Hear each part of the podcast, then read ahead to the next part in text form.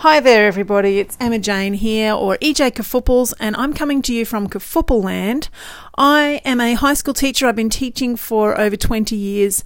I'm trained in English, that's what I teach, and my minor was history actually but I've never really taught history, I've only taught English. And I work in a public school in New South Wales in Australia. And I actually run a YouTube channel called Kafoopel Land. And on it, I provide teachers with strategies and tips and advice and just little fun fashion videos and different sorts of things like that.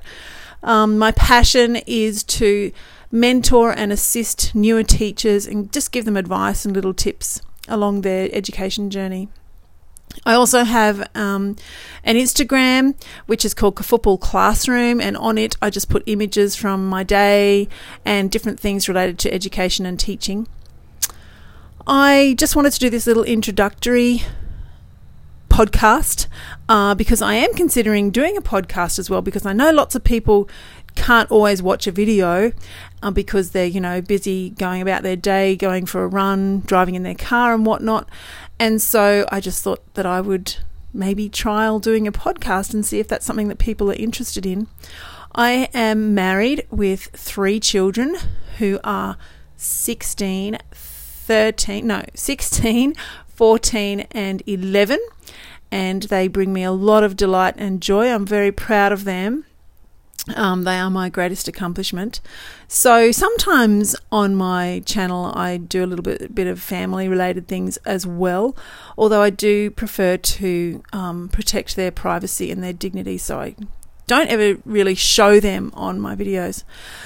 But um, my hope is to be able to provide you with discussion points to do with education, um, share a little bit of my day with you, and to give you tips and advice, just, you know, on the teaching world in general, because I do have a little bit of experience and I find that people could probably benefit from that. I also have a blog that I have neglected for quite some time, but I'm hoping to resurrect that soon. So, if there are any topics that you're interested in, please don't hesitate to let me know. I also have a couple of colleagues who are pretty willing to provide somewhat of a panel of English teachers who can answer questions, you know, problems or people needing advice. We're really keen to provide that panel for people. It could be something to do with education, classroom management, or just life in general.